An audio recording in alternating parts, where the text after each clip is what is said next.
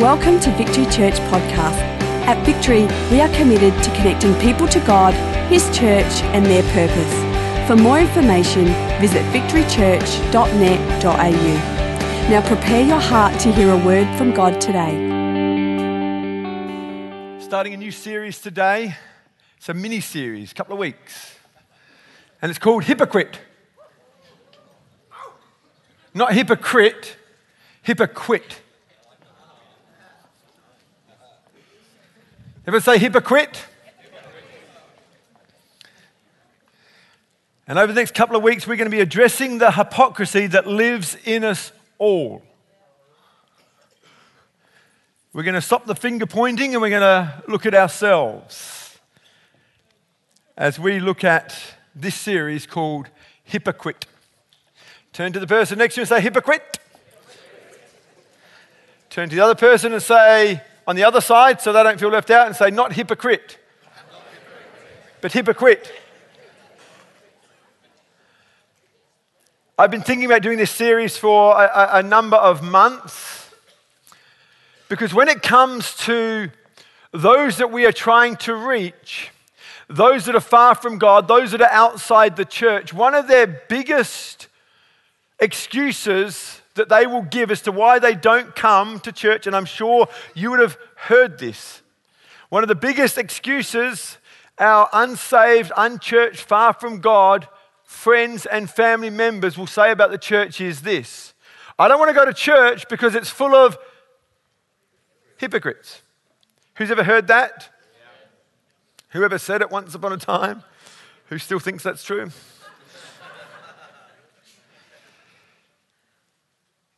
When someone says to me that the church is full of hypocrites, I respond by saying, No, it's not full of hypocrites, because there's always room for one more. Because the truth is, we're all guilty of hypocrisy. You see, even the statement, I don't want to go to church because it's full of hypocrites, is hypocritical. Because the work they go to, or the school they go to, or the university they go to, or the shopping mall they go to is also full of hypocrites. But it doesn't stop them going there. So, to use hypocrisy as a reason why you don't go somewhere when you go other places where there are hypocrites is to be hypocritical, which highlights the point we're all hypocrites. Are you with me? Repeat after me I am a hypocrite. It's actually quite freeing, really, don't you think? I, I, it's always freeing telling God something that He already knows. Because we're not trying to free God. God is not boxed. We box ourselves with the lies that we tell ourselves. And so when we tell God what He already knows, it's actually very freeing. So when we say, I'm a hypocrite, God's not like, oh! It's actually freeing because ah, we're just informing God of what He already knows. We're all hypocrites. Not convinced? Well, let me run a few scenarios by you. My first scenario is this if you accept, or sorry, if you expect God to forgive you, but you refuse to give others, you might be a hypocrite. If you complain about being poor on Twitter or Facebook via your smartphone, um, you might be a hypocrite. For our American friends amongst us this morning, if you have a Save the Planet bumper sticker on your Hummer, you might be a hypocrite. If you complain about dole bludgers, but in turn cheat on your taxes, you might be a hypocrite. If you point out what is wrong in others' lives but never notice what's wrong in your own life, you might be a hypocrite. If you call yourself a Christian but hate homosexuals, people of different races, and those who disagree with you, ah, you might be a hypocrite. If do unto others only applies to others,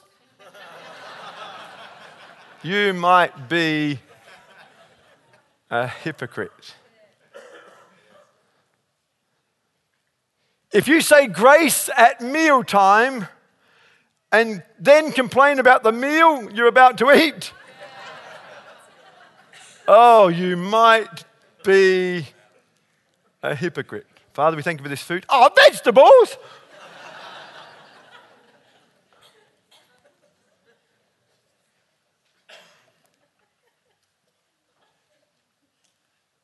if you judge others about how judgmental they are, oh, you might be a hypocrite.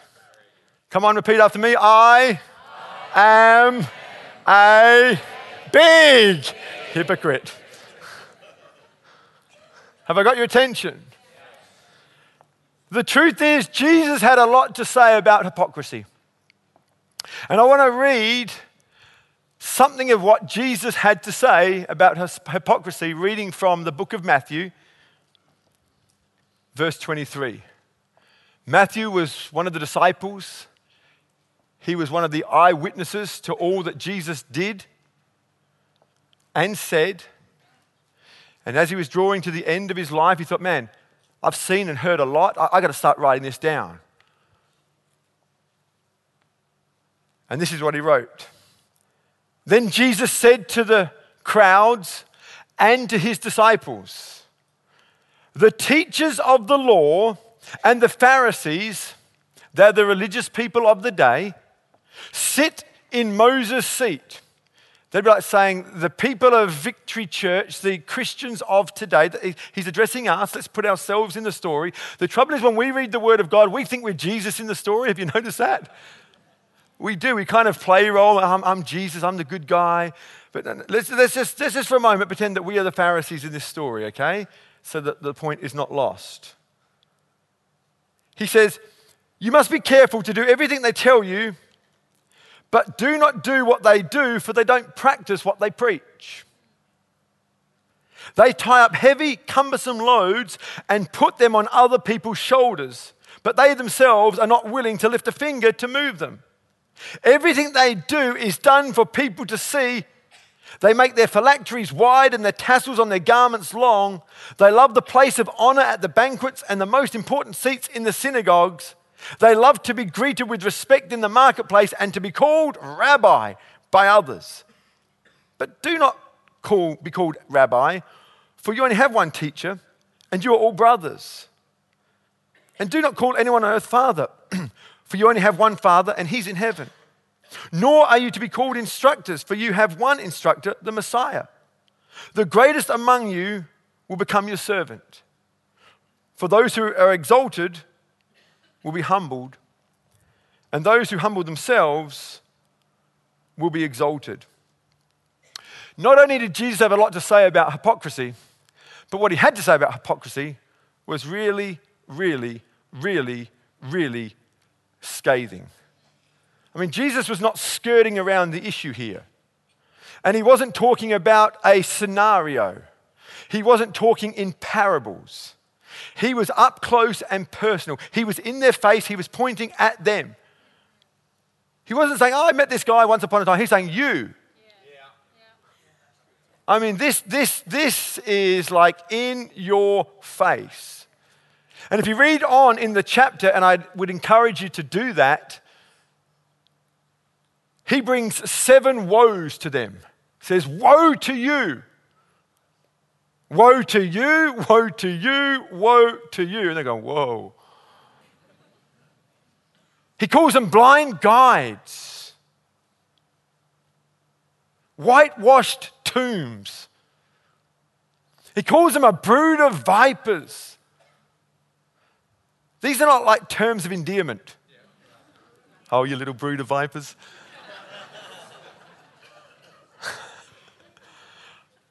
I mean, who puts their kids to bed at night and, oh, you little whitewashed tomb? It's not a term of endearment. Jesus is deadly serious. And he wants them to know how, how bad their behavior is. More importantly, their attitude stinks. Calls them murderers. Calls them greedy, self indulgent to their pace. I mean, this is not like say all the niceties at church, then go home and say all the bad things about the pastor at home. This is like to their face.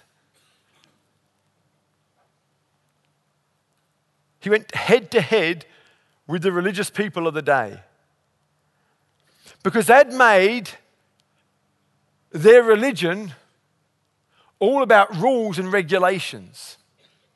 They'd lost the relationship with the Heavenly Father.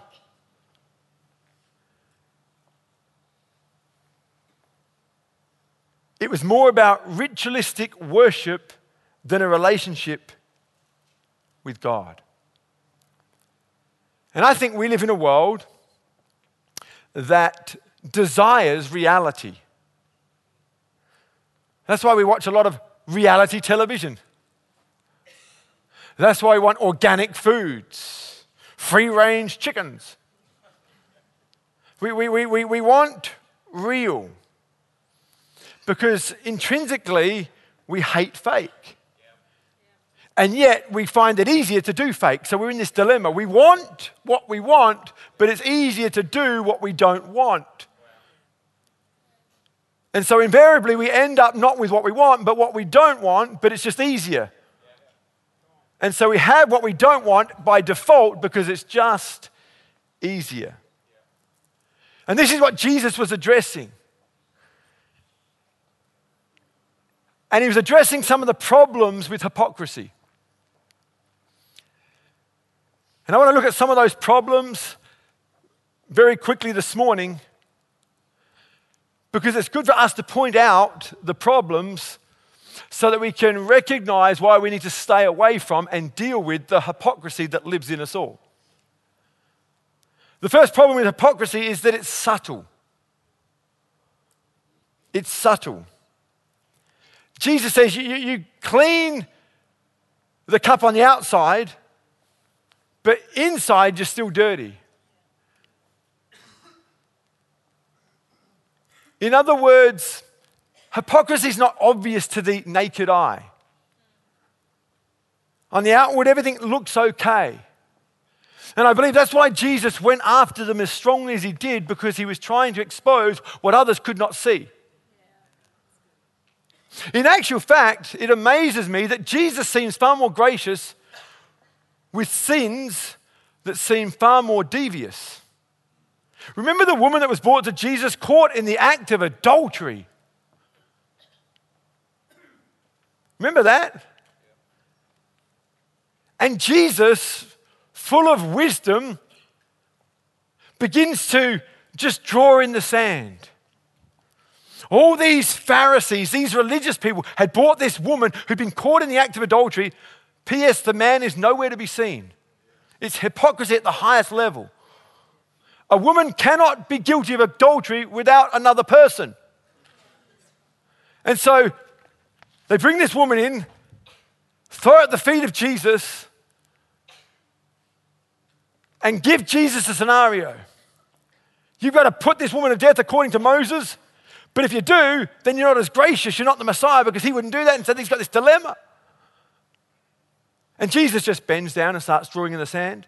We don't know what it was that he was drawing. Some might say that he was drawing the names of women that these other men had slept with. We don't know. Some suggest that he was writing scriptures in the sand. Maybe Jesus didn't know what to do at that moment and he's just doodling, just waiting for the Father to speak. In actual fact, that might be good practice for some of us just to doodle for a while before we just open our big mouth. But just a thought. Tweet that on your smartphone, but don't ever say you're poor. Anyway, um, he says, He who is without sin, let him cast the first stone at this woman. And it says, oldest to youngest, they left until it was just Jesus and the woman. And Jesus looked at this woman who's been caught in the act of adultery and says, Your sins are forgiven. Don't do it again. He seems to be far more gracious with things that are far more obvious. And that's the danger of, of hypocrisy. It's so subtle, it's not obvious.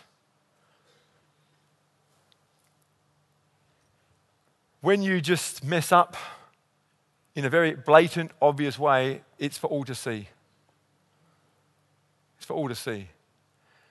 But hypocrisy is not like that. And Jesus knew it, and that's why he exposed it as blatantly as he did.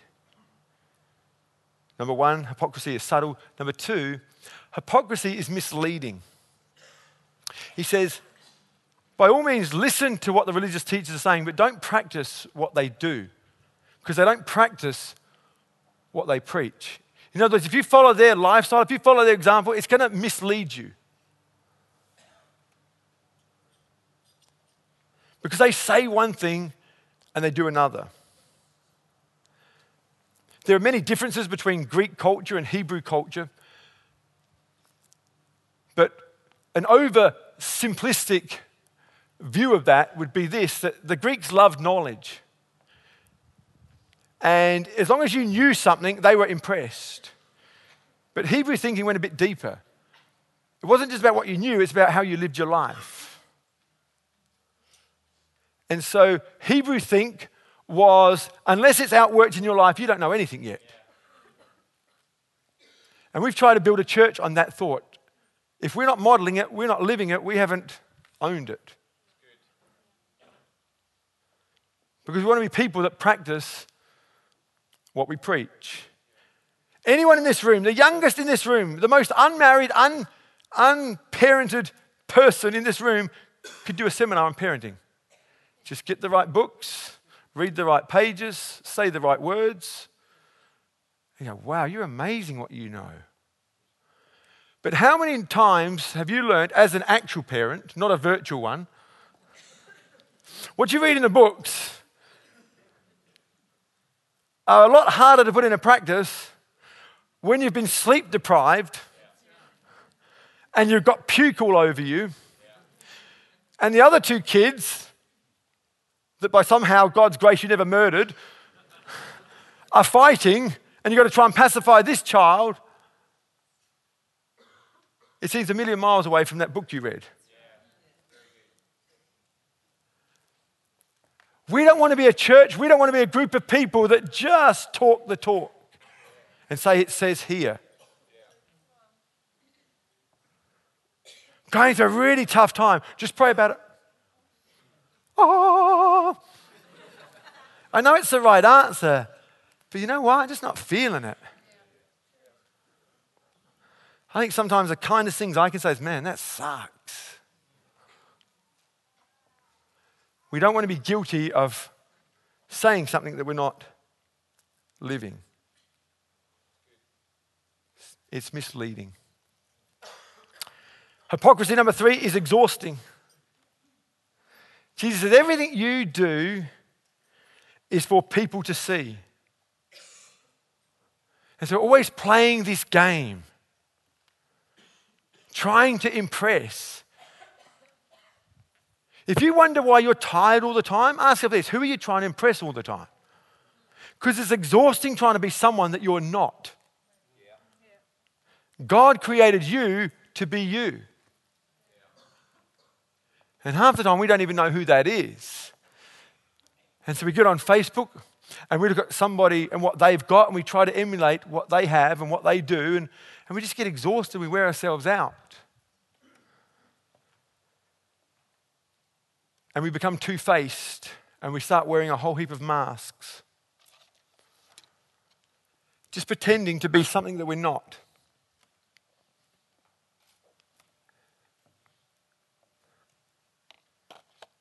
Putting on our fake smiles.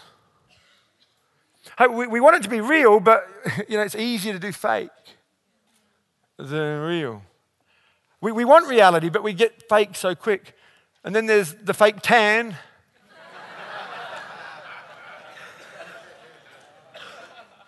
Some of you who like fake tans saying, why did he use orange? There's a hint in that.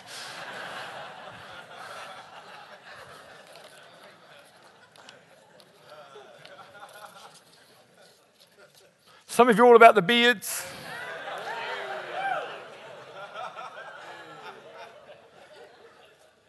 I'm just jealous I can't grow one, that's fine.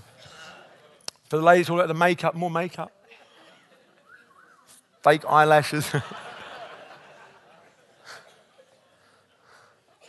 You're easy, please, Benno. Eh?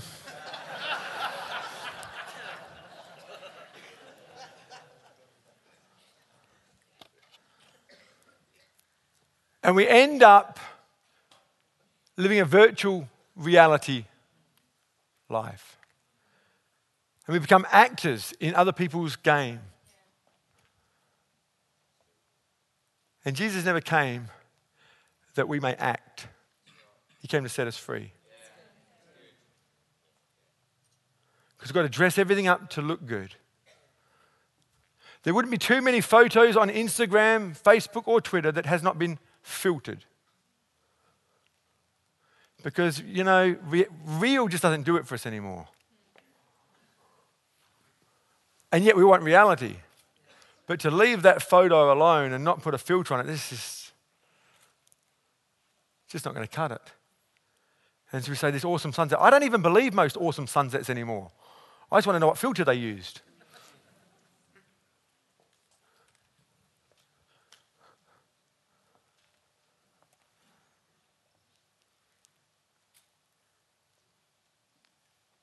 Hypocrisy is superficial.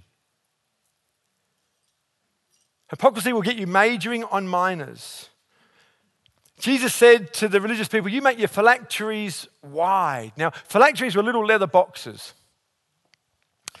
And they, the, the Jewish men would wear these phylacteries, one on their left arm and the other on their head. And inside the little leather box, which is what the phylactery was made from, would be a scripture. And it was a scripture that was meant to remind them of how they ought to live. The trouble is, the phylacteries themselves became more important than living by the scriptures that were inside the box. And so he majored on the wrong thing. Now, I haven't seen anyone this morning walk in with a phylactery on their forehead or on their left arm. God bless you. But that would be too easy, wouldn't it?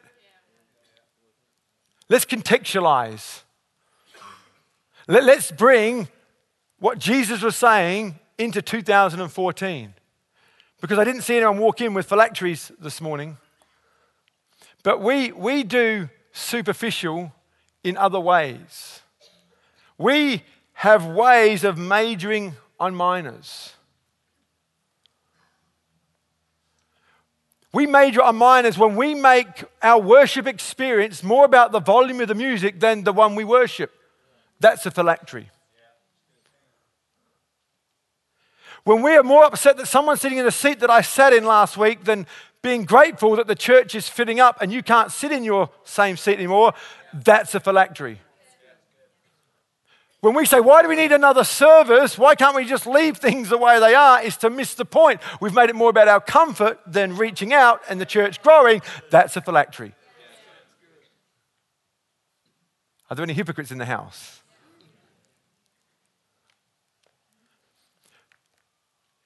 People's definition of worship today is I want to worship God as long as it suits me. And that's not worship at all, that's worshiping you. By the time we say, I, I don't want it to be too long, I don't want it too loud, I want to be able to sit here, I don't want any problems. it's not really worship. we we we really are majoring on the wrong thing. We should be able to come to church on the worst day imaginable. And if we keep the main thing the main thing, we'll always be able to worship. But hypocrisy will never see it like that because it's so superficial. So let's keep the main thing the main thing. Hypocrisy, number whatever it is, can't count, wasn't great at maths, uh, detrimental.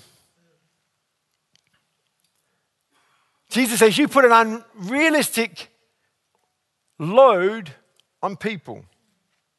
And it's worse than that. You, don't only, you not only put an unrealistic load on people, you don't even offer to help them. It's like when someone comes up and, and, and, and informs you that you've got a problem and then does nothing to help. There's a gentleman walking out of the shop the other day and he had his hands full and he dropped um, a packet of uh, toothpaste and, and some other uh, thing that he'd bought. And he was trying to pick him up, and I just happened to be there, so I picked him up. And he, to, he was so surprised someone stopped to help him. He, was just overly grateful. I didn't really do anything at all. I mean, I mean, I would have been embarrassed not to help him. But his response said something about his expectation. His expectation was that nobody would help him. That's the world we live in. And so hypocrisy is detrimental because it stops people that we're trying to reach being reached. While we're arguing about the volume of the music, the length of the service, whether we should have a cross or shouldn't have a cross, whether we should have lights or shouldn't have a light, the people trying to reach are watching us saying, uh, I'm not interested. I think, for the sake of the bigger picture, if we could put some of our differences aside for the sake of what really matters, we'd be far more effective. But a hypocrisy doesn't see it like that. And that's what makes it detrimental. It makes it detrimental to the individuals and to those that we're trying to reach. No one wins. Jesus said it very strong in Matthew 23, verse 13. He says, Woe to you, teachers of the law and Pharisees, you hypocrites. Nothing subtle there. You shut the door on the kingdom of heaven in people's faces. You yourselves do not enter, nor will you let those who are trying to.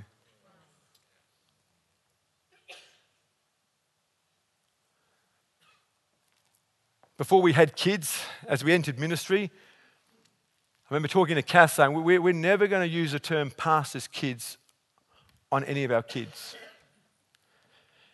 And we got to the age of about, I think Jordan was 11 or 12. And some blessed soul in our church, God bless her, came to my daughter one day and said, Do you find it, uh, do you feel the pressure being a pastor's kid? She'd never heard the term pastor's kid.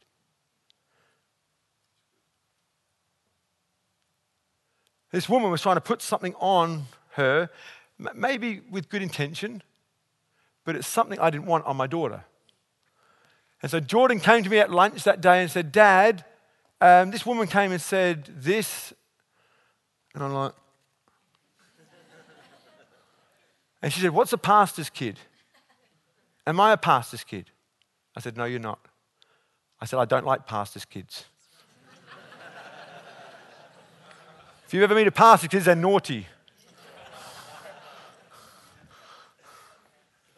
I want to keep them free. Why should my kid have to behave and yours not? Because that's what they're saying. Do you feel a pressure to be the pastor's kid? Why should my 11 year old, 12 year old, 14 year old, 16 year old, whatever age they have been and will continue to be, have to be any better behaved than your little horrors?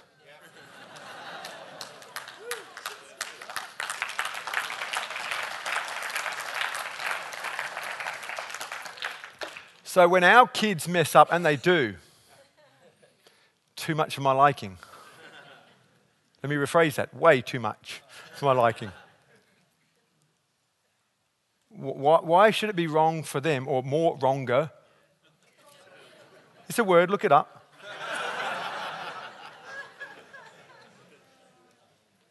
Why should they be penalized more? Because they're a it? They're not a it, they're a kid. Why they mess up is, is found in the word, not pastor, it's found in the second word, kid. They mess up because they're kids. And so we've tried to take those things off. I, I take this very seriously as a pastor because I realize Jesus is, I'm not Jesus in the equation, I'm the Pharisee. And so I don't want to be that guy who's guilty of putting things on my kids, and I've done that because we're all hypocrites.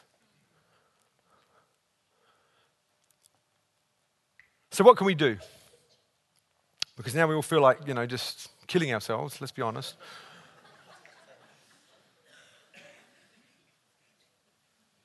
So, I want to close with these three things to remember this morning. Three things to remember. Number one, we're never going to be perfect, but we do want to close the gap. We don't want to use what I've said today as a license just to continue being a hypocrite. Today is about us recognizing the fact of what we are and the t- tendency to become that and stay there. But when we recognize that we are hypocrites, like I said before, just, just saying it is freeing. Telling God what He already knows is freeing. The Bible says it this way all have sinned and fallen short of the glory of God. You know, God is perfect, and all of us fall short of His perfection. None of us are perfect. That's all that means. He's perfect, and no matter how good you are, your goodness, your greatness, your understanding of perfection doesn't come anywhere near God's level of perfection. So you might be better than the person next to you. You might be smarter, you might be richer, you might be fitter. Your football team may be just doing a little bit better than another football team right now. Hey, I've got to be honest, I was bitterly disappointed as I was looking on social media to see that Chris Guglielmucci is a Port fan. I never knew that. I was gutted. I was going through like typical, typical, oh no, Lord.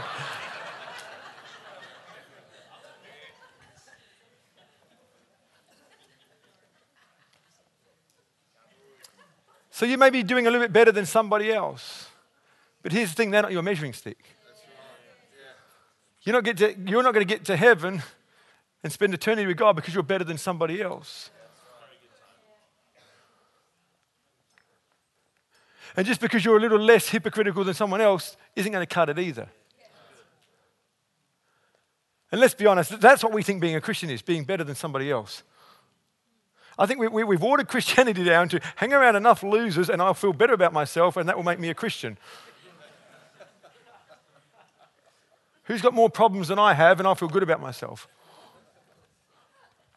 I can speak into their life and just give them advice that I'm not living, but they'll think better of me.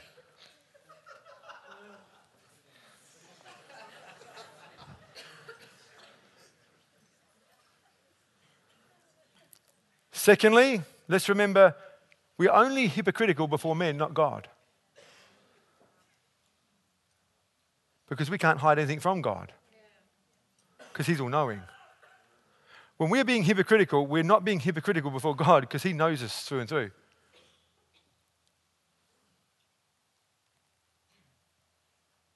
He just calls it sin.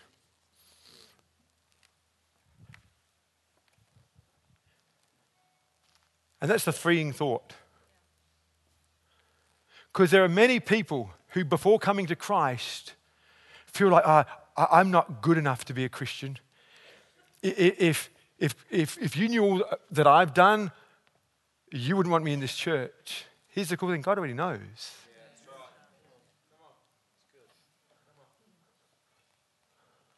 That's the cool thing. God already knows.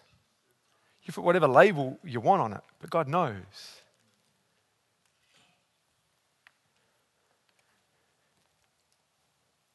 And the third thing is simply this that Jesus asks for the masks.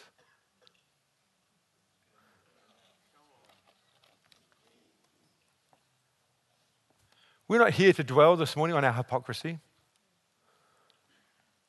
We're not here to dwell on our sin. We're not here to dwell on our masks, our failings, our shortcomings. We're not here to glorify any of that. We're here to simply acknowledge we have them. And church is a safe, wonderful, incredible place that we can lay them down.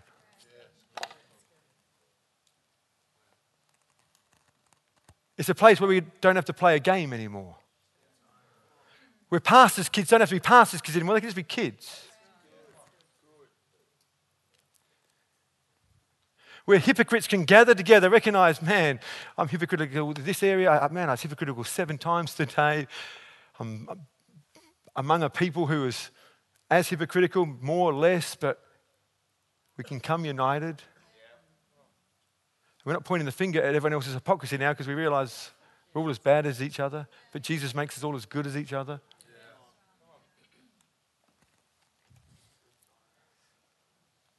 And so he wants us to put down the mask.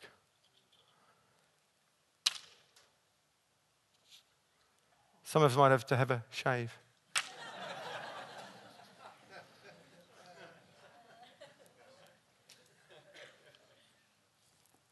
Jesus says, Those that exalt themselves, oh, are they going to be humbled? But those who humble themselves, they will be exalted. If we could have our band come, that'd be fantastic. We're going to break bread together in just a moment. So, the key to closing this gap, being as imperfect as we are, is always found in humility. You know, Jesus told a parable to the disciples about a man who went and sowed seed in the ground, and the wheat came up. But he said, overnight, the enemy came and sowed weeds, and the weeds came up. The wheat and the weeds grew up side by side. The farmer was indignant and said, I will go and rip up the weeds. And, and the farmer, the owner said, No, no, no, don't do that because you may harm the wheat. Leave the weeds alongside the wheat.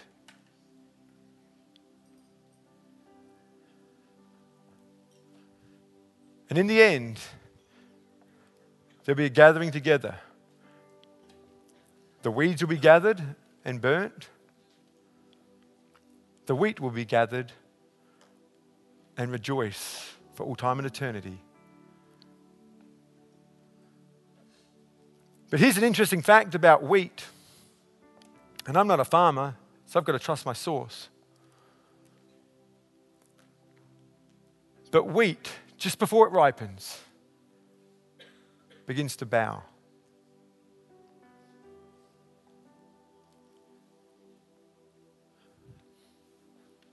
If you and I are going to live free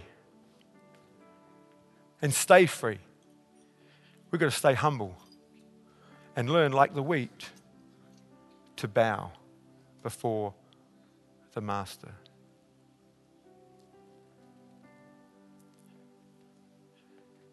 Have I ever been hypocritical? Absolutely. Am I proud of it? Not at all. Here's a good question Am I aware of it? Yep. Awareness is a starting place. Because where there's awareness, I can repent, to my Heavenly Father and receive forgiveness. I can apologize to those who I've hurt.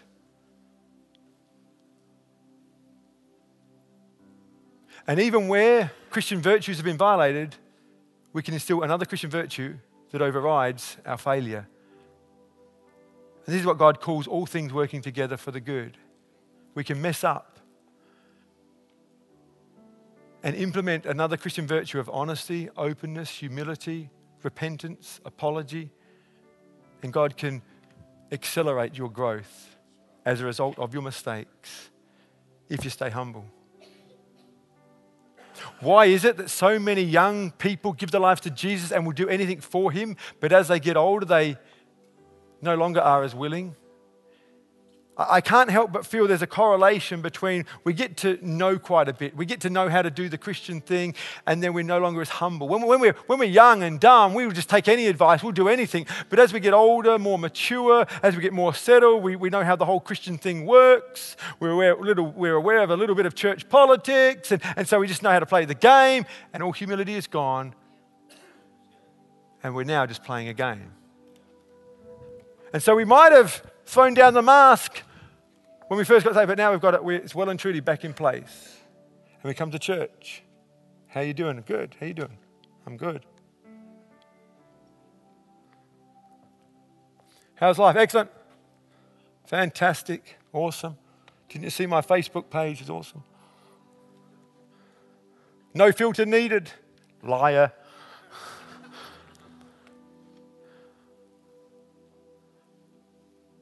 Jesus asks, for the masks. Not once, not twice, but every day. Because every day is this battle, just, just put it down. What are you doing?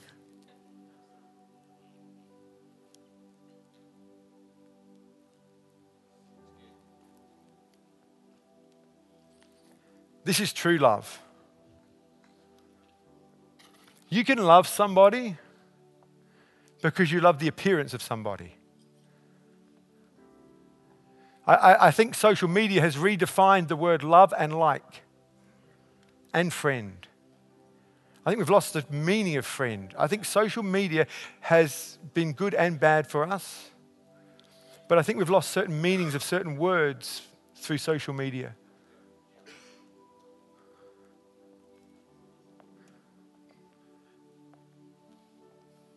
And I think it's time to redefine what love really is, what liking really is, and what friends really are. And we can do that if we stay humble. We can do that if we put down the masks. We can do that if we deal with the hypocrisy that's in us. And the reason we go for hypocrisy is because it's just easy.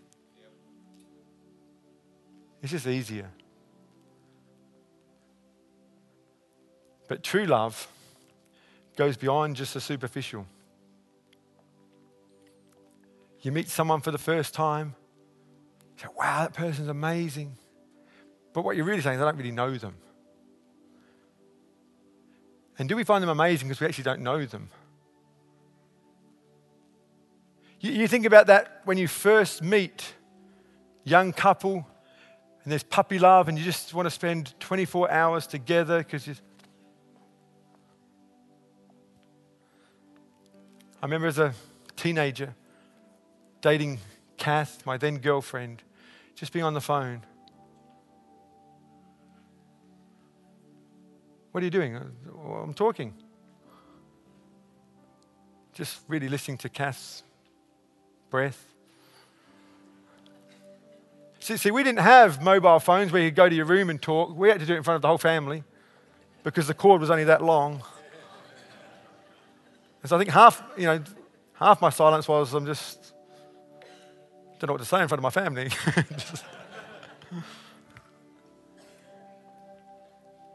but as I've got to know Kath and got to know her at a deeper level, you have a choice. Are you going to fall more and more in love with what you learn about this person? Or out of love? The amazing thing to me about God's love is that He knows me. This is what amazes me about God's love. Not that He loves me, that He knows me and still loves me. That's what amazes me. That He sees my hypocritical ways my lying, cheating ways. Sees when I stole some bubble gum many years ago.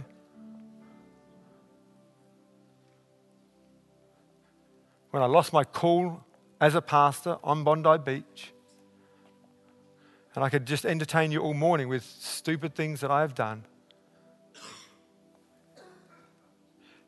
And if God was telling the story, hey, you forgot this one, you forgot this one, you forgot this one. The fact that He knows that about me and still loves me is why I'm here this morning. It's got nothing to do with whether I feel like being here, whether I can afford to be here. It's got everything to do with understanding how good God is. Thank you for taking the time to listen. If you have any questions, please email us at admin at victorychurch.net.au.